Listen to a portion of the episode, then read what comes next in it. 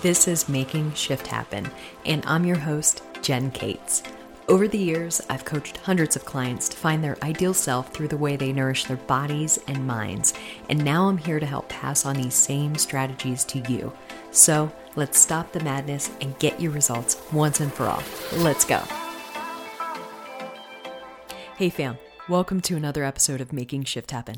Today, I'm so excited to release this episode and this interview with Adam Davidson. A little bit about Adam Davidson.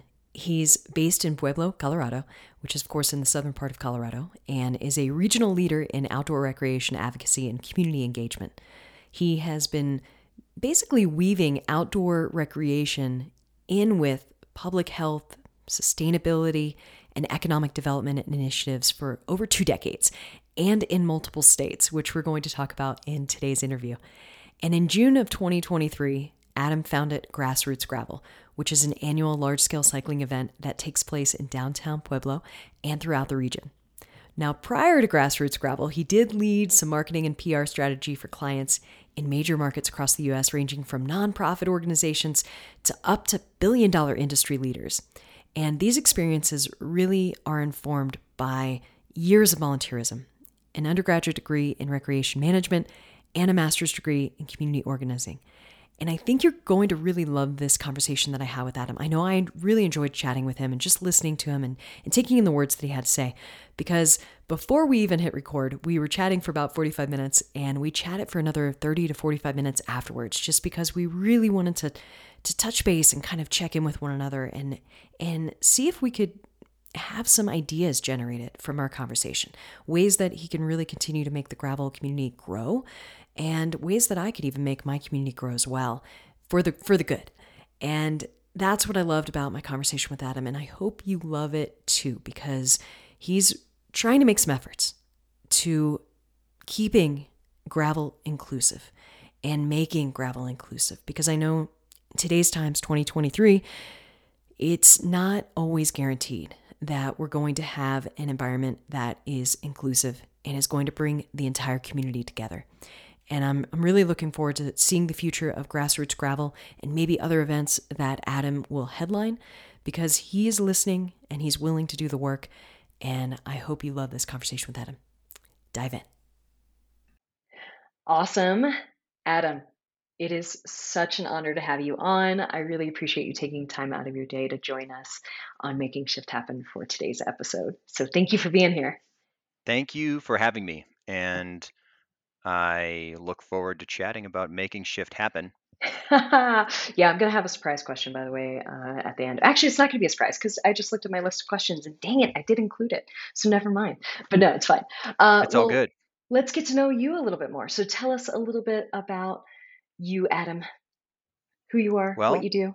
My name's Adam Davidson, and I like bikes a lot, and I like getting people outside a lot. I so with bikes specifically, and I think that those those two specific things, I like bikes and I like getting people outside. Those have been pretty foundational to my identity for a long time. And so I started riding bikes. I mean, uh, like a lot of kids in the world, period of you know using it to get around, and um, it was this combination of you know getting around and, and play.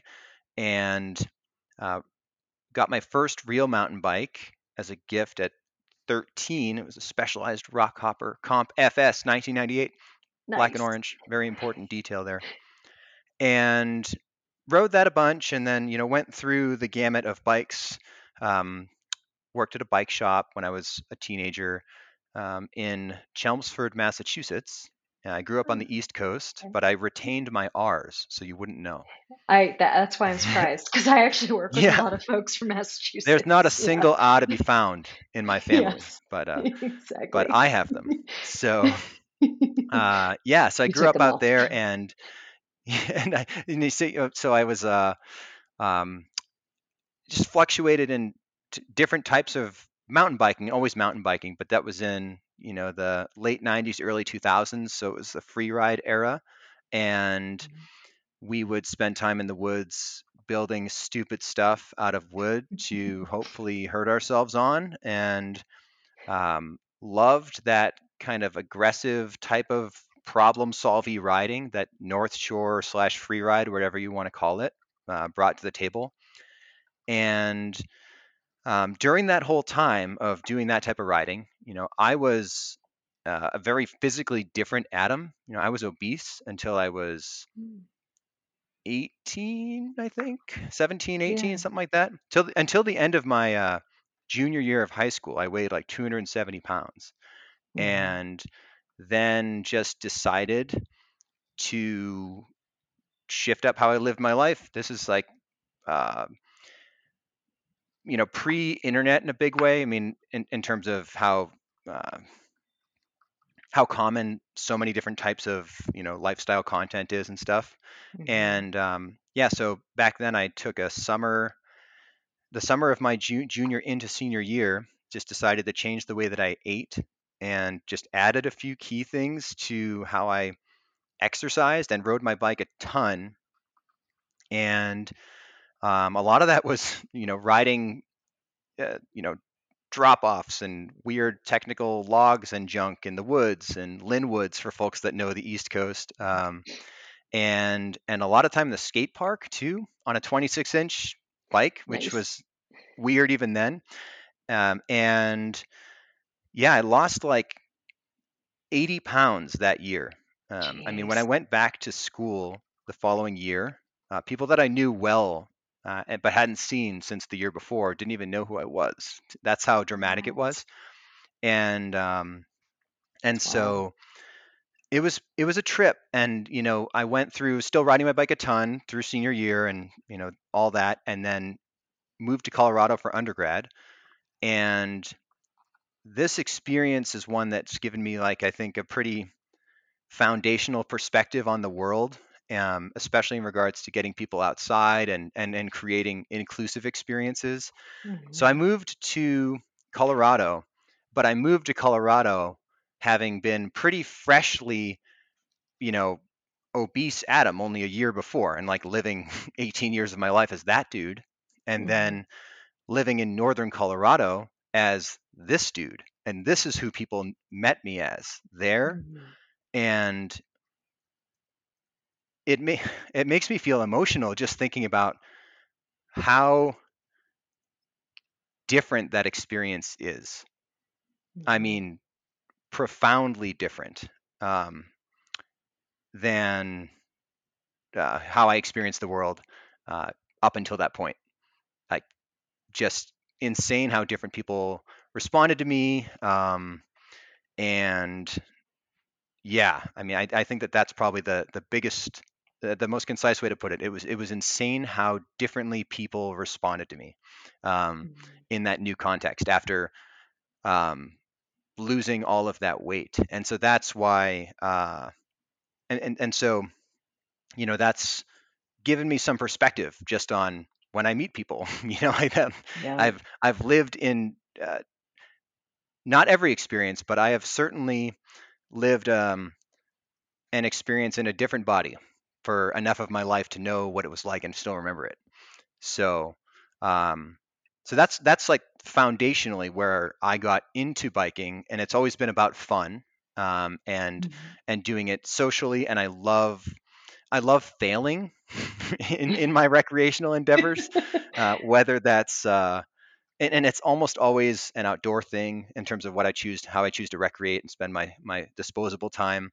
Um, but yeah, it's it's almost always physical and outdoors, and something that involves like progression and or Mhm. problem solving. Like I've spent a lot of time climbing, and I just I love to fail all day on something really challenging, and then like Yeah. maybe get it, or you know th- the next season or something, and prepping and training and preparing for it to do something that I couldn't do, you know, and, and then be able to Mhm. finally do it. So, um, kind of feel like I'm ping ponging around on like that story of, of, uh, you know, how I got into cycling, but that's, that's a big piece of it. And when I, when I had arrived in Northern Colorado, um, I joined the, uh, and this is at UNC in Greeley, the Okay. University of Northern Colorado.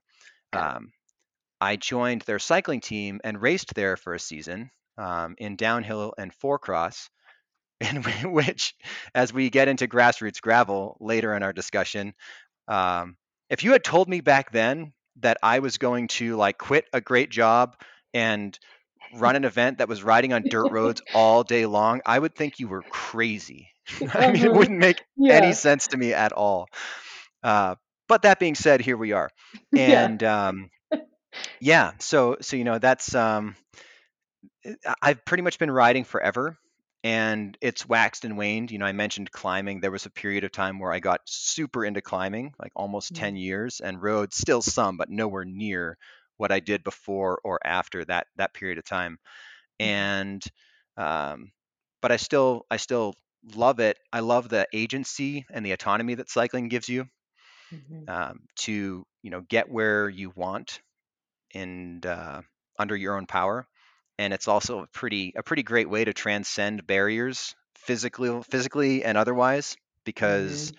you can go so far. You don't need much. You don't need a fancy bike to do it, and you can literally lift your bike over barriers and like go places that you couldn't in a vehicle. So Mhm.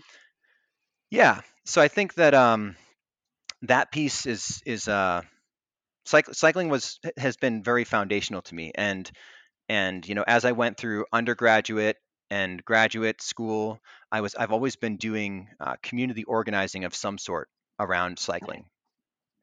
Up in northern Colorado, in Greeley, there is uh, there was uh, people would often say like there's nothing to do here. So I jokingly say that Greeley is the Pueblo of the north and that Pueblo is the Greeley of the south.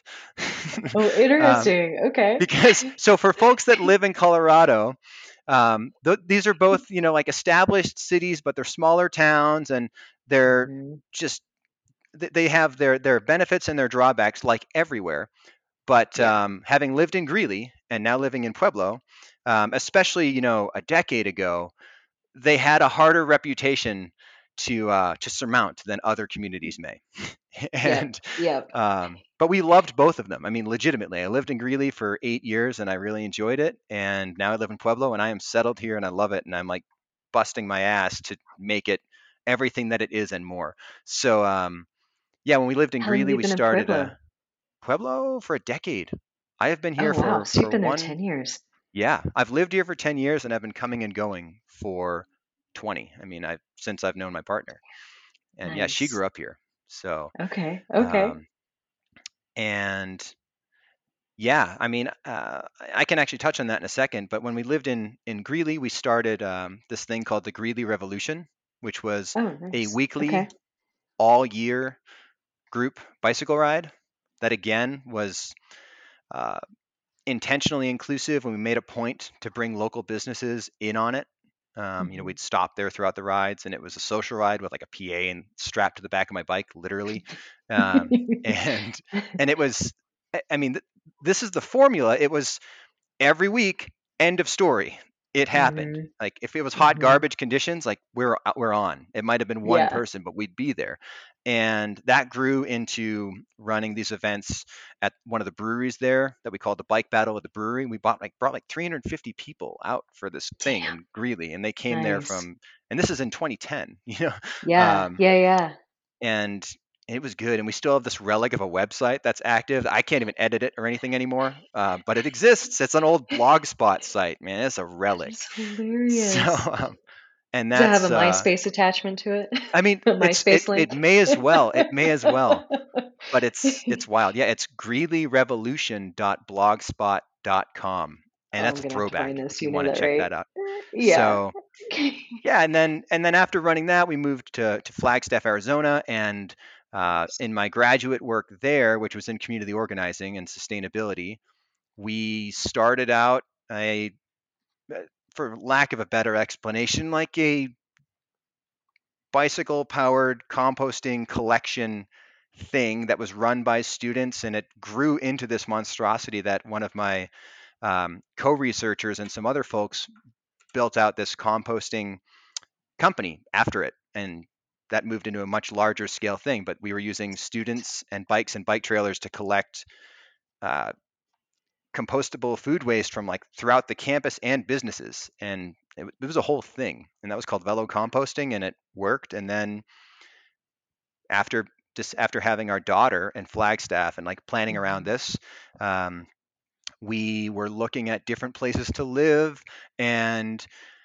my wife has family in Pueblo, and we were, you know, considering all these different progressive, active lifestyle cities that you could name any one of them, I'm sure. And mm-hmm.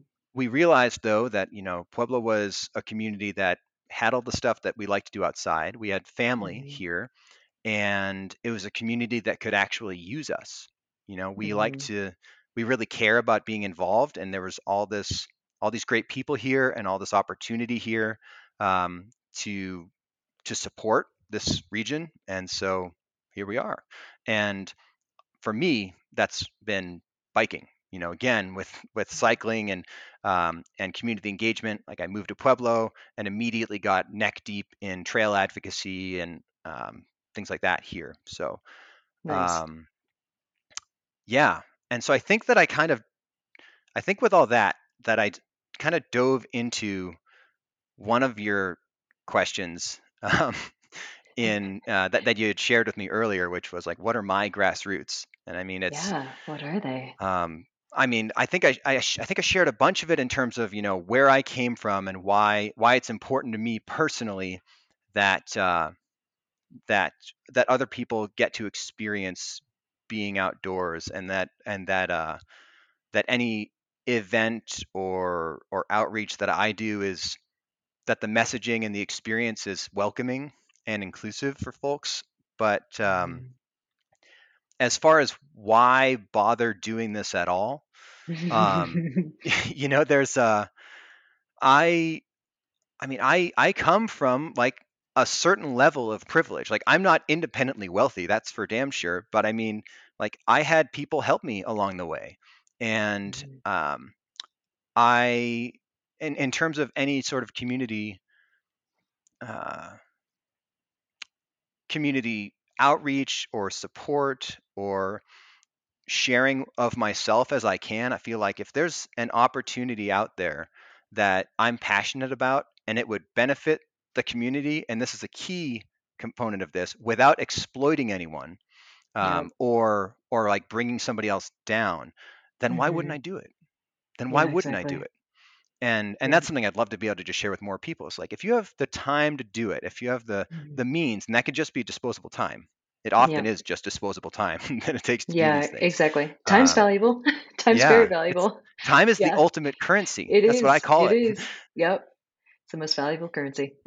And so yeah i mean that's that's like at my grassroots is like um that uh that it's okay to do selfish good. You know, if, if there are things mm-hmm. that you're mm-hmm. passionate about that you want to experience with your community or or that uh, you want to see something improved or something and it's not going to take from other people or, or mm-hmm. or exploit people then then that's okay it's mm-hmm. okay to do these things that are that make you feel good or that help to create the community you want to live in uh, if you're not pulling other people down to do it. And so, um, even since living in Greeley, you know, starting 15 years ago, way back then, it's just if if I have the slightest urge to do this, I may as well do it because it's not happening, mm-hmm. and that's that's it period. Be the change you want to seek, kind of thing.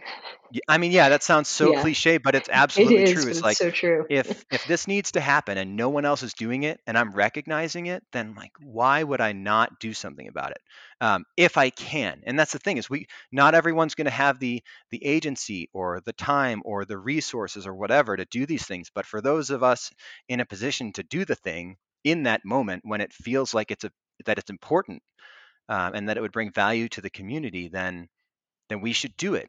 And that goes to anyone that listens to this. And it, it doesn't have to be biking or what it could be anything. It's just like if you can if you can help out and you see the the need, like well, do it. Mm-hmm. so yeah, because yeah. chances are, if you see it as a need in your community, there's going to be other people in the community that are probably having the same conversation within themselves or the same thoughts, at least. You know, at least that's been my experience, anyways. Absolutely. Yeah. Yeah. I mean, uh, there's and and and I mean, uh, those people might, you know, it it takes a lot of times it takes seeing something happen for mm-hmm. people to get involved. Like, um, there have been times where you know I didn't come up with some idea or didn't even see this opportunity, you know, whatever it could be. There are times where there's been opportunities to get involved with things or to create something that I didn't even think of, but then you see it happening. You're like, okay, right on. Like, Mhm. how can I get Mhm. involved with this? Or look at that. That's neat. I'm going to go support that. And Yeah. yeah, sometimes it takes seeing it to know that it's even an option. Yep. The possibilities are, are there. So Mhm. I can kind of imagine where the root of grassroots gravel comes from. You know, not only just philosophically and things like that, given your history, but even just the name itself. So tell us tell us a little bit about, you know, like why did you choose that as your name for your event, Grassroots Gravel? Ooh, that's a good question. Yeah. Well, it all began a long yeah. time ago while I was sitting then. there making a poster.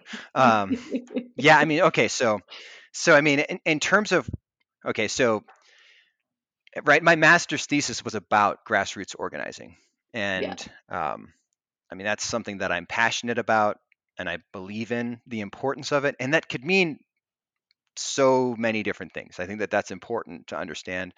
Um, and that being said, like grassroots gravel in that name, like where did that come from? So uh, I I've been doing advocacy work here in Pueblo for a decade, and because of that work, I've built a lot of trust here with like many stakeholders at the state level, at the local level, city, Colorado Parks and Wildlife, the Forest Service, and uh, and the Tourism uh, Bureau here, or the Chamber of Commerce rather. And in 2021, at the end of 21, uh, there was a group that came up here to look at Pueblo to bring an event here. Um, and that was Fabian Saralta with uh, Gravel Locos out of Hi- and, and their event happens in Hico every year down in Texas.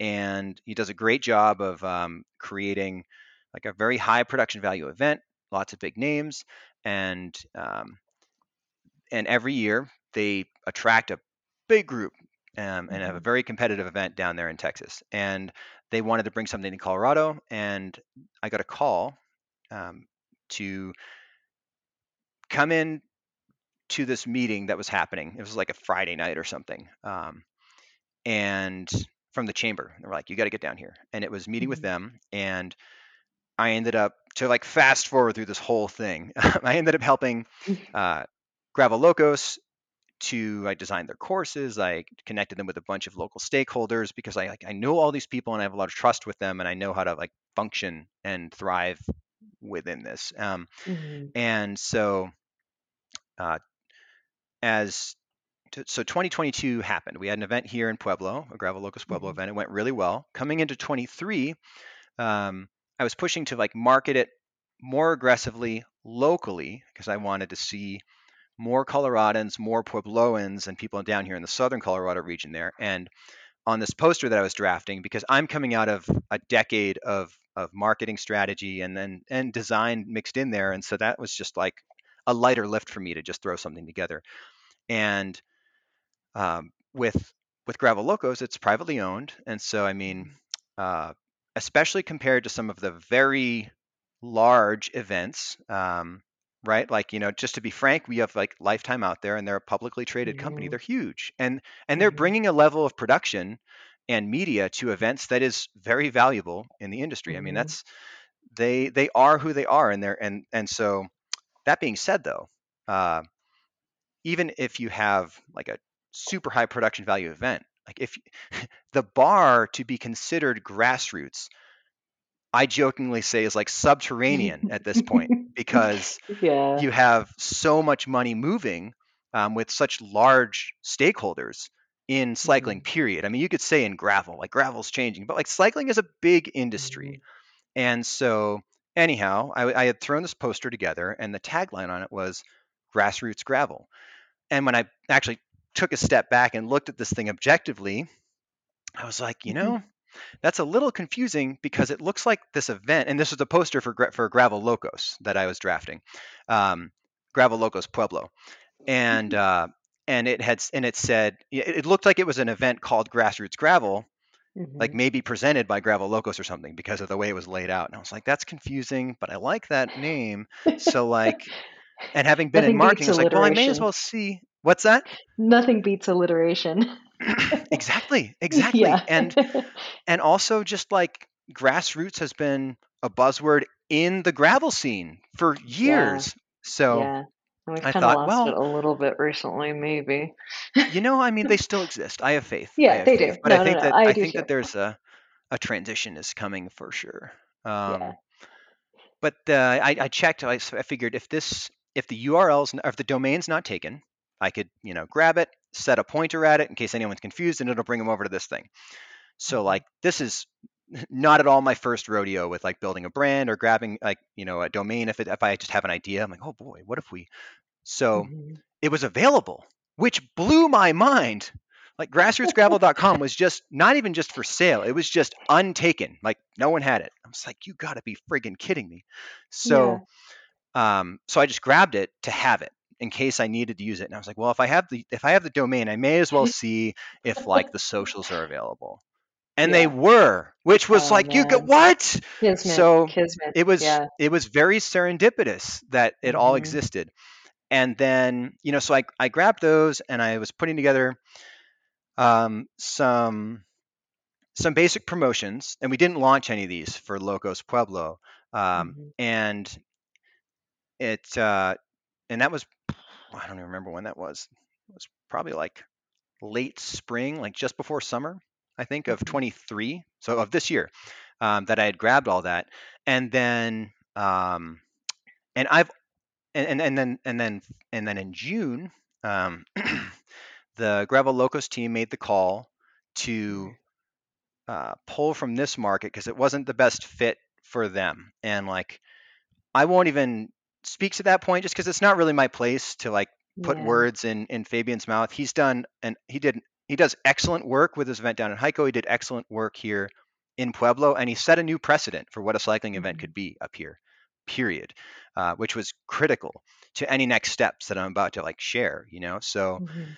um, and so when they made that call, um, I had you know uh, a few different people that I knew who would be a good fit as presenters of this event, Mhm. uh, whether it was you know whoever it was running it, um, and uh, I had the grassroots gravel name, and I knew what I felt the industry needed, and that's not just based on like what Adam's about, but just based on what's out in the market and having Mhm. been, you know, in uh, strategic roles professionally for you know a while now and seeing like okay well here's what i think is important in the industry here's what i think pueblo needs and and it and it's not a pro centric gravel event um, Mhm. but it absolutely is a high production value gravel event and it is one that uh, is a gravel event not just like a mountain biking event or a road cycling event or whatever like it's Mhm. gravel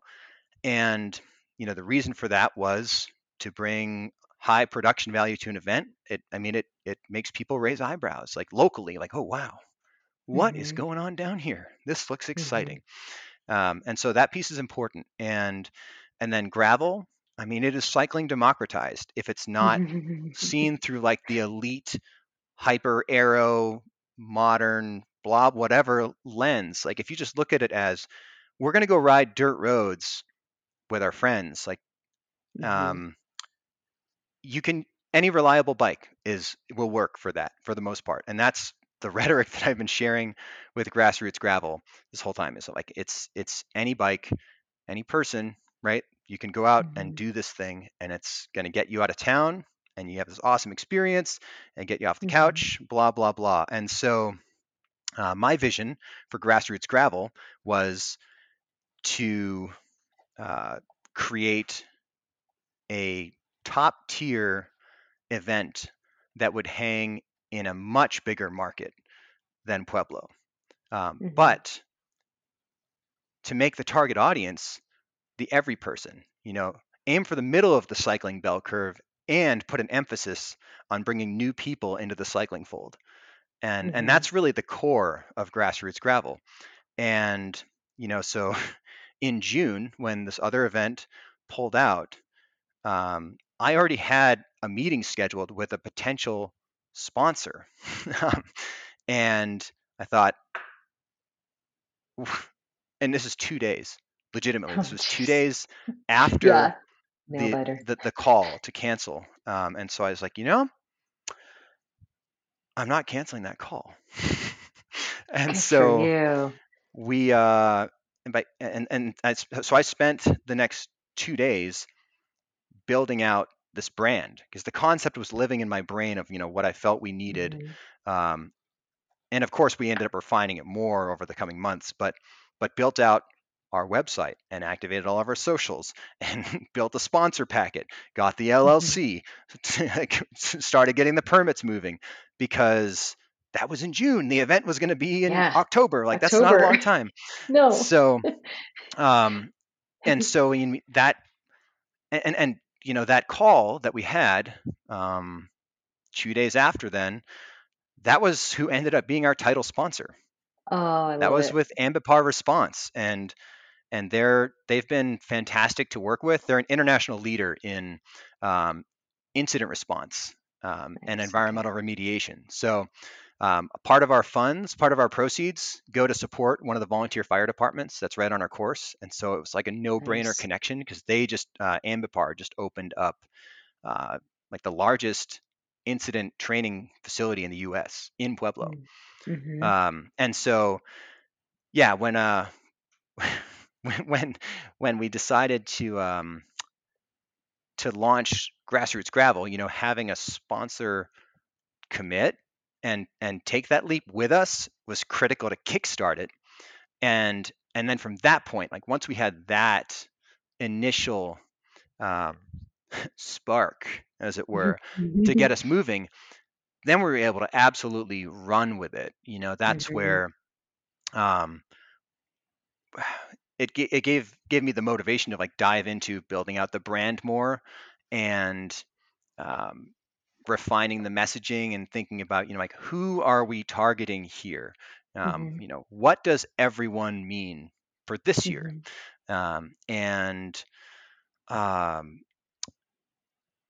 and I, I think that uh, one thing that I didn't address with the like the why behind grassroots Yeah. gravel because I mean yeah this other event like stopped and and then I decided to do this thing. But the reason to do this was like, yes, there was this need in the industry to have something high production for everyone.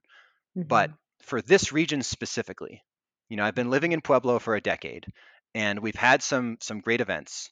Um, but our only flagship events as a region that happen every year, and by region I mean Pueblo. It's like I mean Pueblo's a Mhm. big county. I think it's the biggest county in, in the state, but um, Mhm. in terms of geographically.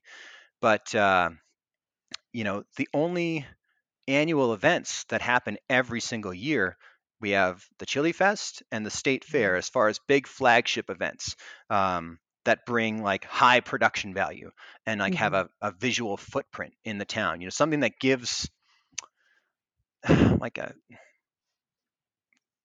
something like these the events that are conspicuous, you know, in the town and that add um, to the identity because it's like an ex- a whole experience. It's not just like like there are some races that have been going forever, but they're just like kind of like happen in a pocket, you know? Mhm. And um, and so I wanted to make sure that Pueblo had an annual flagship, like high production value, very conspicuous event that happened every year. Because Mhm. then you can do things like build out public health initiatives to get people off the couch and try this bike ride, Yeah. even if it's once a year. Um, Exactly. you could work with, you know, the economic development entities or the university or the Mhm. community college to do meaningful economic development strat- like uh, initiatives around the outdoor industry you know not just tourism but Mhm. like how are we bringing and retaining jobs in that industry i mean because that's a thing we could Mhm. do here Mhm. so that was a that that was a, another huge component to the vision for this thing was you know if we if we build this thing out the right way it can be this experience for all the riders but it can be so much more than that for the region. And Yeah. Really yeah, takes it back to the grassroots. hmm I mean, ultimately. And I know it's something I see interspersed on the website for grassroots gravel. And and listeners, just so you know, you know, check the show notes. Uh, we'll talk about that at the end. But yeah, grassrootsgravel.com, and and you'll see that as kind of an underlying theme. Like, hey, it's it's about the community, it's about Pueblo, you know, city and county, but also like, hey, what is it that we can give back, and how can we turn this around to make it about to make it about them, to make it about the community itself, and build upon it. And I will go ahead and say, and I, I shared this before we hit record, of course, this won't be anything new to you, but I have heard nothing but good things about grassroots gravel, just from an organization standpoint, how it was one of the best well run gravel races that people have been to.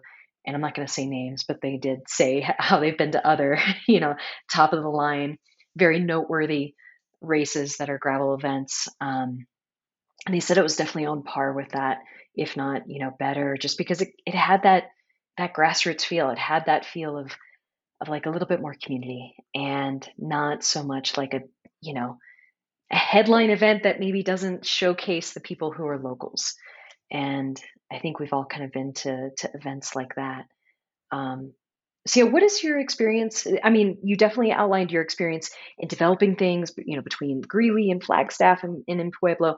But what's your experience in attending other people's events? Like, you know, what kind of other events did you attend? Any like mountain bike races or gravel events or anything like that that kind of stand out for you? Yeah, I mean, so um, one thing I want to say, just because you, you kind of uh, alluded to it, but Yeah, to make that experience at Grassroots Gravel what it was, um, yeah. it was like our volunteers are the Oh, reason that hmm it was such a good experience. Our volunteers and um, you had you had asked me a question in terms of a shout out, but I'm going to mention it Yeah. uh, here. I mean, so I, all of our volunteers were foundational in creating this experience, and the reason that we had so many hmm and, and we had the caliber of volunteers that we had was insane hmm because um, I've worked with all these people in the community doing things. And so like it's not just this like one off like hey, we're going to do this cool thing. It's like hey, it's you know, our friend or our colleague Adam, we have done things before together and this is just another thing and we've all put in the work together to do all these other incredible things. And so, you know, it's it's not just like a um It's not the it's not their first rodeo. You know, Yeah. these these are people like like we had we had people running aid stations that were like, you know, uh, like the head hmm of search and rescue was just volunteering and he was incredible at one of them and then like the executive director of our nature center was at another one and like all these people that are I, I I could have like gotten sick and been like hey you know person mcpersonson can you please run the whole thing this is roughly what you need to do and i would have trusted like a few of those folks with doing that especially hmm knowing that they had all the other incredible people there i mean uh, yeah, they were critical. And then and then Clemence Hemelo um, of Foz Clay Events, she's like um, I met her through Gravel Locos, and she was our event coordinator. You know, she was my definitive operations. She was our operations officer, I guess is the is the term to use, and she was just phenomenal. Like this is what she does professionally, and I hmm brought her on board because I knew how great she is to work with, and and that was another reason that right. So like we worked together to like lay out this the vision that I had, and I you know I, I put all the pieces together. But then on event weekend, I mean, she came into town to support this and like knows her stuff. And so, I mean, hmm Clemence was a huge asset, and my wife was there. I mean, I could keep going. Like, so many people helped, but I mean, truly, that was huge. Um, Volunteers are lifeblood. I'm so glad you gave yeah, them a shout out because let me just tell you, listeners, if you're at an event and maybe you're having a crappy experience, maybe you're just having an off day, if the volunteers are there and they're showing up, I mean, I will say I've never personally have had a, a poor volunteer experience um, in my life. If anything, volunteers have done nothing but pick me up when I am at rock bottom at certain events, it, whether it be like awful weather, awful maybe other racers, because you know sometimes people can just be assholes. Um, but like volunteers single handedly have like picked me up from the depths of hell emotionally and physically by keeping me fed and keeping me motivated. So I'm very happy that you gave a huge shout out to volunteers. But yeah, continue, continue. I had to oh, I, interject I because so agree. I so I agree, heart though. I heart volunteers so much. Me too. And and I'll say this about volunteering. Mhm. Every major opportunity that I've had in my life, like professionally, it it stemmed from my volunteerism. Period. And I mean that. Mhm. Like grad school, major jobs, the the connections I had built and the trust I had built to make this event possible, like all through volunteerism. And Yeah. and I mean there's there's layers and complexity to like the opportunity of having the time to do that stuff. But I've been working full time the whole time I've been like doing all this other volunteer stuff. So it's just like it's just so valuable. I can't tell people that Mhm. enough that like volunteering so valuable. And like for any students Mhm. hearing this, like oh my god, volunteer. It Mhm. is uh, Yeah. strategically, of course. Like it Yeah. it does matter to like not just like um yeah, I just say volunteer, period. Super helpful. um but uh Ah, what was what was your question? Because you Well, asked it and then I initially, digressed about yeah, no, volunteers. no, no, you're good. Well, because they're so important, they have to be they have to be the center of attention here for sure. But no, I was just kind of asking a little bit more about your history in terms of events. Like, are there Oh, any stand-up yes. events that you've ever attended that have been like, oh, that's on my radar, and I'm gonna file that away in the back of my mind for the future reference? Like, since you are such a an organizer of of things in your life. You know, okay, so I've I've gone to events throughout my life in terms of like Mhm. um, you know, racing at and it just primarily just collegiate events in college. Yeah, uh, yeah, and then um, and then some triathlons because my, my wife and her family uh, would do tries, and so I did that for a minute. But just like usually just onesie twosie sprints here and there, um, hmm and I've done a few marathons, like some of the bigger ones, like we did Colfax in Denver, and nice. I forget. But for me, I mean, my engagement with events and experiences, because to me they're kind of part and parcel, like races are not just races. Um, it's it's almost always been about creating the experience. Uh, Yeah, it's just something that I've always been motivated to create experiences. I mean, so when I lived in Greeley, you know, we did that stuff. Um, but my brain just goes there. I love I love creating experiences for people, and hmm races are a great excuse to do that because it's like that's what draws them in a lot of times is that competitive piece. hmm But um, I mean, I've gone to I mean, most recently, um, I've gone to some like very very grassroots events. Um, Nice. down south, like the Pony Express in Trinidad. I went there, and that Yeah, one is like Phil has been running that bad boy for like 14 years. I've heard good things about it. yeah, Yeah. and so went down there for that, and that was a great time. And I mean, it's and and then other, you know, like on kind of on the other end of the spectrum. This same with this this past year did um did did Locos in Texas in Hico, Nice. which was fun, and then did uh Old Man Winter in February, which Oh, was a wonderful. That is yeah. like just the and each of the, each of these races had a distinctly unique vibe from one another for sure. hmm Um, but as far as the the model of Old Man Winter, I mean that is my kind of stupidity. I love that kind of stuff. It's like you know what we're gonna do? We're gonna do a race that's like kind of a gravel race, but it's kind of a road race, and it's sort of a mountain bike race, but except for the trail is in a canyon and it's gonna be covered in snow, and you're probably carrying your bike. And I was like, gosh, that sounds awful, and I'm so in. And you're gonna look like you pooped all over yourself yes, because oh you're just yeah, gonna be covered head to toe in ice and snud and yeah, it's yes. just nasty. so that was that was one that I did, and it and it I very much enjoyed it. So I like think it's awesome that they do that, Yeah, and yeah. um, yeah, and I mean at every single one of these things, you know, I I like pull something from all of them, you know, because I just like hmm to think about that. Um, but but for me, yeah, for, for me, events, it's it's really not usually about me going to them. I mean, I get Yeah, excited about going to them. Um, like uh, we're headed to Mid South in March, and I'm very excited to experience that. Yeah, And um, we'll be we'll actually be exhibiting there too. So like, come see us at Mid South yeah, nice. There you go.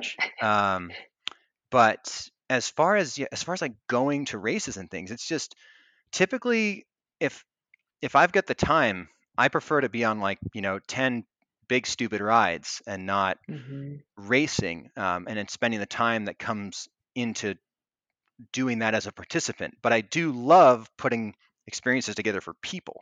hmm Um, and I just I don't know what it is. It's like a sickness. like I just that's that's what I nerd You're out about is like thinking through like, oh, but what if we and it'll be some experience for people. Um, yeah. so yeah, I don't know. Like our, our, we have a weekly about group ride. Go ahead. Sorry. yeah. I was just gonna say it sounds like you're all about the community, which is that's the vibe that I got from you when I first started following you. Um, you know, when you were kind of doing quite honestly like a phenomenal job of marketing and like guerrilla i kind of considered it almost like a guerrilla marketing and i could tell like ooh something changed and then of course i kind of heard you know through the grapevine that yeah you know uh, locos kind of fell through and you know they're trying to do it uh, for the ground up and um and it's cool because i never felt like even when i was looking at your marketing i never felt like it, things were rushed you know, which is pretty impressive considering, Adam, that you had four months. What, four months? Wait, did I do the math right? June, July, August? It's. Yeah, I mean, yeah, I like was. four, I was. four months, probably. I had given notice at my job, and my last day there was July 28th. So I mean, I was still like legitimately working until July 28th, which then you have August, September, and halfway through October. So I mean, it was it was a lot. I just, I still, and actually tell the listeners, like, kind of what your history was in terms of where you came from just before grassroots. So you were at Cascade Oh, Energy, Yeah. you yeah, know, and. So kind of like, what's your background there? Absolutely. Yeah. So, I mean, I, you know, professionally, I've been in marketing for the last Yeah. decade, and most recently was working for an awesome company in Portland. They're based in Portland, but they work Mhm. nationwide called Cascade Energy, and they do uh, industrial energy efficiency uh, engineering. And so, I mean, uh, if you imagine like a whole giant manufacturing plant um, being able to save energy in honestly, the ways are pretty innumerable.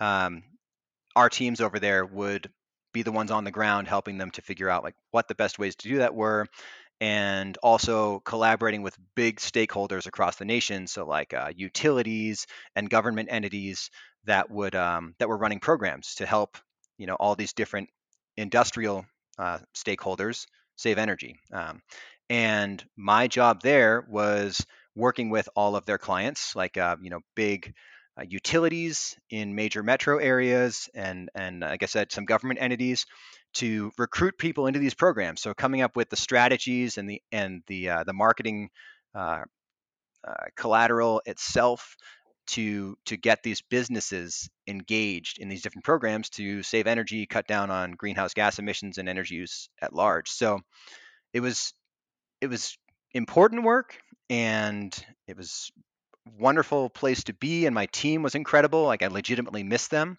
Mhm. and i just knew that uh, given the the precedent that uh, that locos set in 2022 with a flagship cycling event in pueblo i didn't want to miss out on that energy that momentum coming into Yeah. 2023 and so that's when that's why i made the call to um, after much discussion with my partner to uh, to made the call to step down from my role with Cascade Energy and focus full time on on building out grassroots gravel and launching this thing because I knew what I knew what I was capable of. I knew what our community was capable of, and and I knew that there was an opportunity here in the region and the industry to to do this thing and to do it well and I just wanted to make sure that we did it well, which is mm. why I knew I couldn't be working full time and and doing right by them, you know, honoring these great people and these great customers over there with Cascade and and being able to do grassroots gravel right.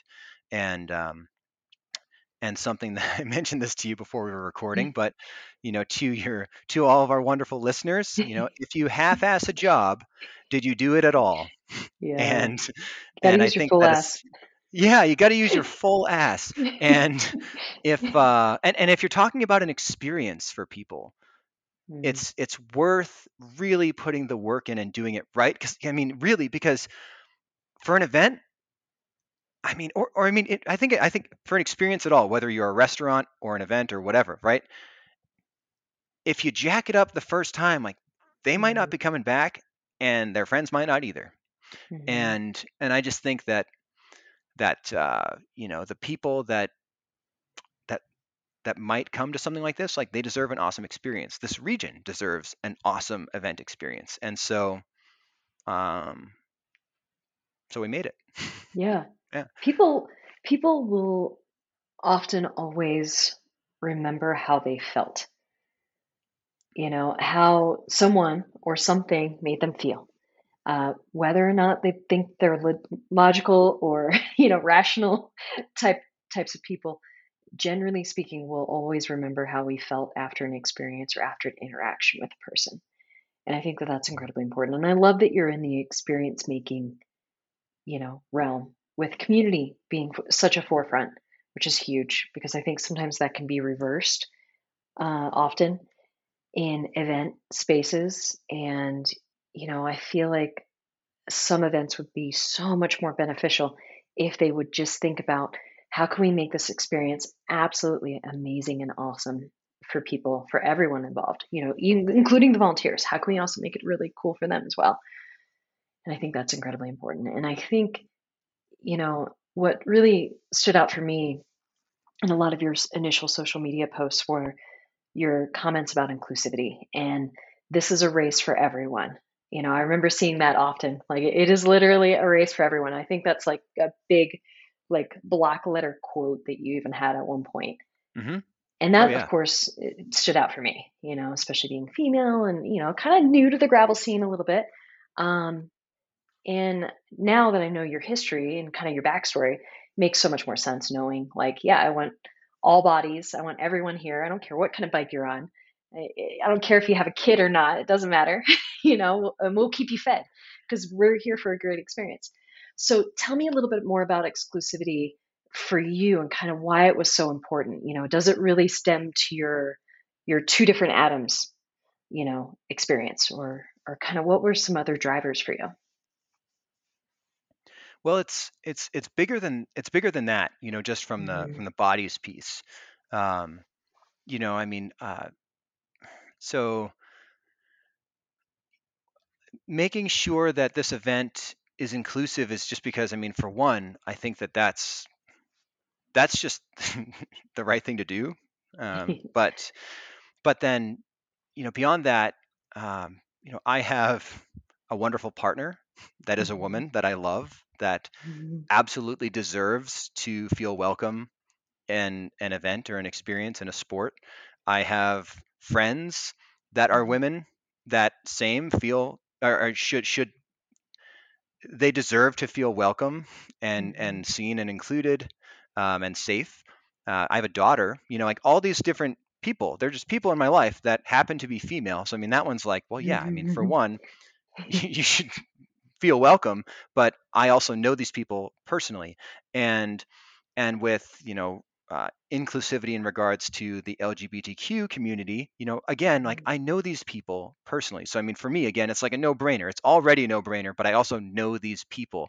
And so um, that's where and, and i think that as far as inclusivity across the board you know like the human experience is hard enough. And Mhm. so if we can make if we can break down these barriers to these things that we do for fun we do these things to make our lives better whether that's for fitness to you know Mhm. be here on the space bubble for longer or Mhm. because the mean voices are quieter after we beat them down with exercise um The sound of you gravel know makes them quieter. yes yeah you know i mean life's hard enough as it is and so if i can make sure that people see themselves in this opportunity to to get out and do this thing, then Mhm. you know, like I was saying earlier, like why shouldn't I? Like why wouldn't I do that? Um, and and something that I'm making a point to do with grassroots gravel is in every aspect of of the whole model is to approach it with like a mindset of continuous improvement and and and i mean that in terms of not just like better according to some weird predefined metric, but I mean, Mhm. even acknowledging that it's even the metrics that I'm looking at are going to evolve as I learn new things or as the industry evolves or as the community, you know, at, all these things are going to be changing, but but just looking at looking at this at every aspect of it as we can do better. And so when it comes to the inclusivity piece, you know, I I hit the two the two pieces of low hanging fruit because I knew these people and I knew um, at least at, at the at the most basic level how to message and communicate with these folks and to create a space that was that felt um, safe enough, you know, and, and Mhm. welcoming, and and that was women and folks in the LGBTQ and trans community, um, and that was a lot of that was just messaging, you know, because when you Mhm. put something out there into the world, you are you're welcoming people, and then you're also making a statement um, as as a um, as a stakeholder, right? Taking up space Mhm. there with these people that like this is who we are, and Mhm. so anything negative that could happen, you know, uh, you're already taking a stance, and then um, with uh, creating a new uh, creating a non-binary category, right? Again, Mhm. just like to me, that's like the bare minimum, but it's something, and then it's on paper, and people can see it, and then it's a Mhm. metric that we can say like we did this, and there were people out there Mhm. representing that group, and They so um, and that's that's just like a big deal, and it's like the the- it's like the smallest step I could do, and and I mean living in Pueblo, you know, I've been doing trail work out at our state park here and spending time in the outdoors here for a decade. And and Mhm. we are, I mean, I don't I don't know exactly what our, you know, like census level demographics are, but we are we have a majorly uh, we, we have a huge Latino community here, period. Mhm. And that is a community that like I don't typically see in the outdoors here. Uh, and there's certain ways that like I'm not recreating that are more common statistically um, in Latino populations. Like I don't, we just don't do things the same way in terms of how we spend time outdoors, but in terms of on the trails and things like that, um, it's seldom, but not never, that I'll see those folks outside. And I think I want to do what I can to just share this. It might not be for everyone, but I want to make sure that Mhm. people know that it is also for them if they want it. And so on that piece, you know, that's going to take real work for me. Like I'm not the one that's going to be able to walk in and be like, "Good day, friends. Mhm. I have this experience for you." Um, Yeah. and so that's going to be, you know, working with with stakeholders that um, and just and just you know meeting people. I mean, it's Yeah. it's not always going to be strategic. It might be as simple as like Adam needs Mhm. to go start volunteering in places where I will meet those people and build Mhm. authentic relationships. Mhm. And uh, and one of my goals this year is to become uh, more fluent in Spanish because by not Mhm. speaking Spanish, there's a major piece of our population that I will not be able to connect with. Um, and that's obviously that transcends just Pueblo, but Mhm. um, but so that's something that is a goal of mine is to get better at that because then I can communicate with more people. Um, Mhm. and and so there's that piece of it, and um, and then I'm also had a couple discussions with people uh, that are doing really cool work up north with uh, black cyclists. Like I, uh, Mhm. Brooke Goudy took the Yeah. time to have a conversation Goudy with me. goudy. Yeah, and she was. I mean, these two people, everyone that I've been t- that I've talked to about this stuff has been so gracious, and they're so Mhm. brilliant that I feel just crazy fortunate that they're willing Mhm. to have taken the time to even chat about this with me. Um, and so, uh, yeah, Brooke Goudy talked me through, you know, like the experiences that that she's had in ways that she's seen uh, folks like start to be better at at Mhm. um, creating spaces that and building relationships that Mhm. enabled better representation at the start line or at the event. And then also Marcus Robinson with the Ride for Racial Justice took some time in a call with me. Oh yeah. And Marcus is great. yeah, and they um they both just had such great insight and so much of it is so um it's so simple and relational. Mhm. You know, it's it's Mhm. the work about itself is not easy, but a lot of times it's simple in terms of like, well, if you Yeah. want to have relationships, you need to build relationships. Shockingly, Mhm. Yeah. Spray. and um, and so um, yeah, and so so I mean, you know, with just those few conversations, and it was limited because of time. I mean, I like I had these Mhm. big dreams of like I'm gonna really like get after this this year for this event, and I was like, holy crap! And then like the operational realities hit. I'm like, holy shit, our event is in a Mhm. month, and Mhm.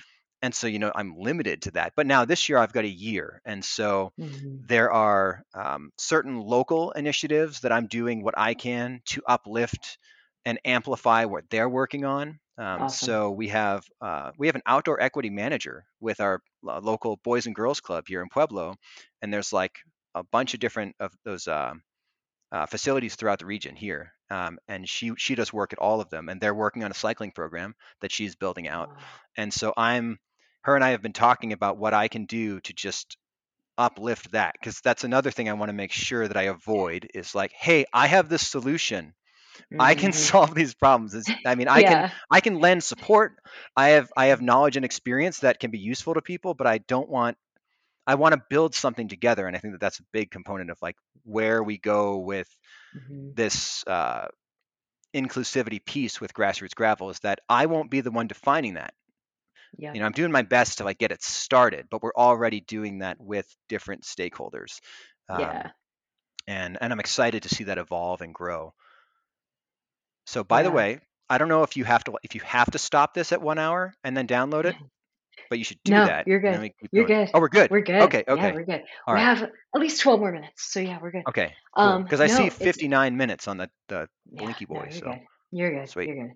Um, so yeah, no, it's one of those situations where I think it's a difference between like authentically reaching out and establishing those relationships. Because I think all too often, sometimes we'll see folks that are like, okay, I got to check that little box, that little tick box. And, and Brooke and I have actually had uh, extensive conversations about this just because we were a part of a DEI, DEI group with a mountain biking group that we were associated with uh, a few years ago. So Brooke and I have worked together for uh, two or three years, I think that initial initial DEI project was. And wow, talk about a lot to learn, especially as a white bodied individual, because there is a big difference between like, yeah, saviorship versus like, no, I want to have this authentic connection. I want to understand how can we go ahead and, and build this literally, to use your word, from the grassroots up and and uplift and amplify other people. And you know, how can we kind of work hand in hand? And like you said, and I think it's really important to kind of reiterate, is that it's a process. You're going to learn and you're going to keep learning. You know, I know I'm forever learning at this point um, about how to how to kind of integrate with uh, the community and just make it make it just so heart centered. You know, which that part is easy for me to do. Um, but also to kind of come and, and try to understand too and hear them and hear the voices of others, which is really great. But yeah, your inclusivity statement was really important to me, um, just given, you know, myself and, you know, the groups that I'm a part of, and then also just my athletes too. I know that really spoke with a lot of them. They were like, oh, sweet, this is what I want to do. This is how I want to finish my season. you know, Pueblo in October, you can't beat it. It's true. And I'm yeah, I'm that makes me feel good that that it matters to people, you know? And and I'm excited to see where we can take it because we're hmm not there yet. I mean, like right, we're doing good work, um, but we're hmm not there yet. Yeah, And and there is no there. That's kind of like the point of exactly. always reevaluating it. But Yeah, the journey is forever. But that's awesome. So tell us a little bit about 2024. Like, what are your plans in terms of date, location, all of that? So we're already 12th. on. We've already booked our timing, October 12th, 2024. We are on and we're going to stick with a bunch of the essentials, you know, that folks were stoked about. Like we're going to be at the same venue, so people will be able to get like real food, and um, we will start and finish downtown. Um, and we're going to have some. We're exploring some like new and exciting opportunities to engage our participants. Um, we've gotten a great response from our folks in the industry. So Um, I think it's safe to say that we're going to have another another awesome expo experience there. Um, and yeah, I mean, I mean, this being just our second year and first year of having a full year to plan, a lot of it's going to be, you know, refining this model that we know worked well last year. And I don't mean that in terms of like, well, it worked, so we're doing it again. I mean, Yeah. we are very much digging into everyone's feedback because we had we got a lot of great feedback uh, in our survey, and we had so many people reply, which was phenomenal. Like we had like I think over thirty percent of folks Oh, respond to our survey, which Yeah. is pretty amazing. It's really And high. yeah, I know. Oh, I know. and and by and large, people were stoked and they were they were gracious with their feedback in terms of, you know, this was so amazing and X, Y, and Z. And Mhm. so I'm excited to really sit down with our stakeholders and see what our options could be to make some of these experiences even better, you know? Um, and I'm excited about really diving in. Uh, you know, we're gonna we're gonna be putting the word out to the industry at large, of course, and Mhm. uh, and to folks all across the region or all across the nation and and the world. I mean, we brought people here from Switzerland and Mexico, which is pretty awesome. Mhm. Um, but uh, but I want to see even more Puebloans at the event next year. You know, that's something I really want to see, whether they're spectating or they're participating. I want to get more folks out there because it's for them too, and um, that's a that's a big goal of mine for next year. So yeah, October twelfth, more details to come, Yes. and um, yeah, yeah, there's I've got some some fun things in the wings for for uh. Connecting connecting our participants with people that they might know in the industry. Oh, So exciting. I love it. I love it. So yeah, yeah. mark your calendars, folks. October 12th, 2024. I'm going to link grassrootsgravel.com in the show notes so people know what to do and how to find all the information and uh, and see the about and of course see the inclusivity statements, which are so important to me. Um, but also, you know, how can listeners follow Grassroots Gravel in anything you have to say? Well, they should go to our website for one, join Oh our yeah. email list if they want to find out about uh, any updates or registration opening, because that is one thing is that we we we went over our cap this Mhm. past year, um, which was is crazy again to think about that. But um, but we will have a cap this upcoming year, so folks will want to be on our email list or at minimum follow us on social so they know when we open up registration. Yeah. Um, It's Grassroots. Gravel on Instagram. Yes, Grassroots Gravels on Instagram, Grassroots Gravels on Facebook. Um, those are the two main platforms that we use for social. Um, we do have a YouTube channel. It's pretty minimal because it takes a lot of time, and I'm the guy. So, Yeah. um, There's uh, only one. Yes, people should follow us on Instagram for sure. We're very active on that, and it often gets ported over to Facebook. We also have a Grassroots Gravel Group Rides group on Facebook and on Strava. Ooh, So we have a, we have a Strava club that is Grassroots Gravel Group Rides, and that is active. You know, we use it. We have a group ride every Tuesday night at 5:30 called the Red Creek Rally, and that happens every Tuesday night. Period. Year Nice. round, except for freezing rain. All right. so All right. it's uh, yep, it's on. It it happens every Tuesday, 5:30. Same route, same location, and it's amazing how different it is every week. It's super fun. Nice. Um, and that's all abilities, you know. That's for for anyone. And because it's a 5:30 uh, this time of year, it requires lights and all that jazz. Mhm. Um, and yeah, I think I, I guess I think that's the big thing I wanted to cover was the group rides because we we have the weekly group rides and then we also do larger longer ones you know so we just had the farm stand 50 i do i, I enjoy my alliteration if you couldn't tell Hey, and I and like it. I appreciate it. so we just had that um, this past saturday and uh, it was if you can guess it started at a farm stand and it was 50 miles and we had 25 people show up I love it. it was a great it was a great time and again huge array of ridership at that i mean um, on on our group rides i almost always make a point to be the sweep uh, because i just want to make sure people are having fun you know and, hmm and i have, i love i love chatting Yeah, so no, for sure. um, For sure. Well, sweet. yeah I'll link everything in the show notes. yep That way people can can see even the Strava and all that good stuff. All right, so Adam, final question. In one minute or less, how do you make shift happen in your life? And you can interpret this however you want. Put the Jeopardy theme song on. right for real that's that's a hard question how do i make shift happen in my life i should have thought about this like before we had this call because this is a question that you asked. I know. We only have we only have three minutes of record time left too.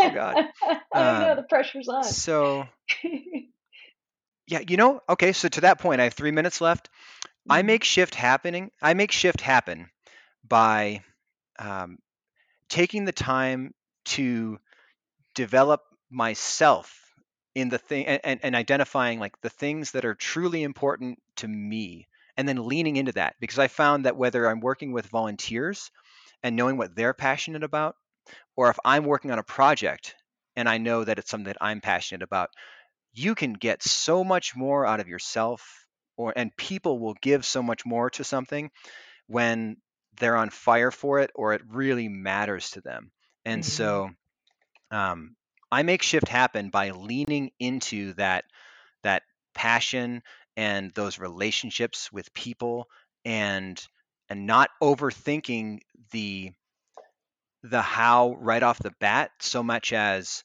um, putting the work in to know and the trust in yourself to know that you'll figure that shit out. Yep. So that's how I make shift happen. Leap and the net will appear, right? I love it. Yeah, but but but putting in the work to Yeah, know, like, do I trust sure. Adam to do this thing? And and the answer might hmm be no on some stuff. hmm And so that's where you don't. yeah, yeah, yeah. yeah, Well, sweet Adam. Well, thanks again for coming out and joining me for another episode of Making Shift Happen. It was such a pleasure to get to know you a little bit more. And I'll keep stalking you on Instagram, and hopefully the listeners will as well, and join you and your team on October 12th. I encourage them to do all of the above. And it has been my pleasure. This is super fun. Thank you, Jen. Yeah, thanks, Adam. Great. Well, folks, listen to the next episode coming at you next week. But for now, check the show notes and follow everything that's going on with Grassroots Gravel. Thanks.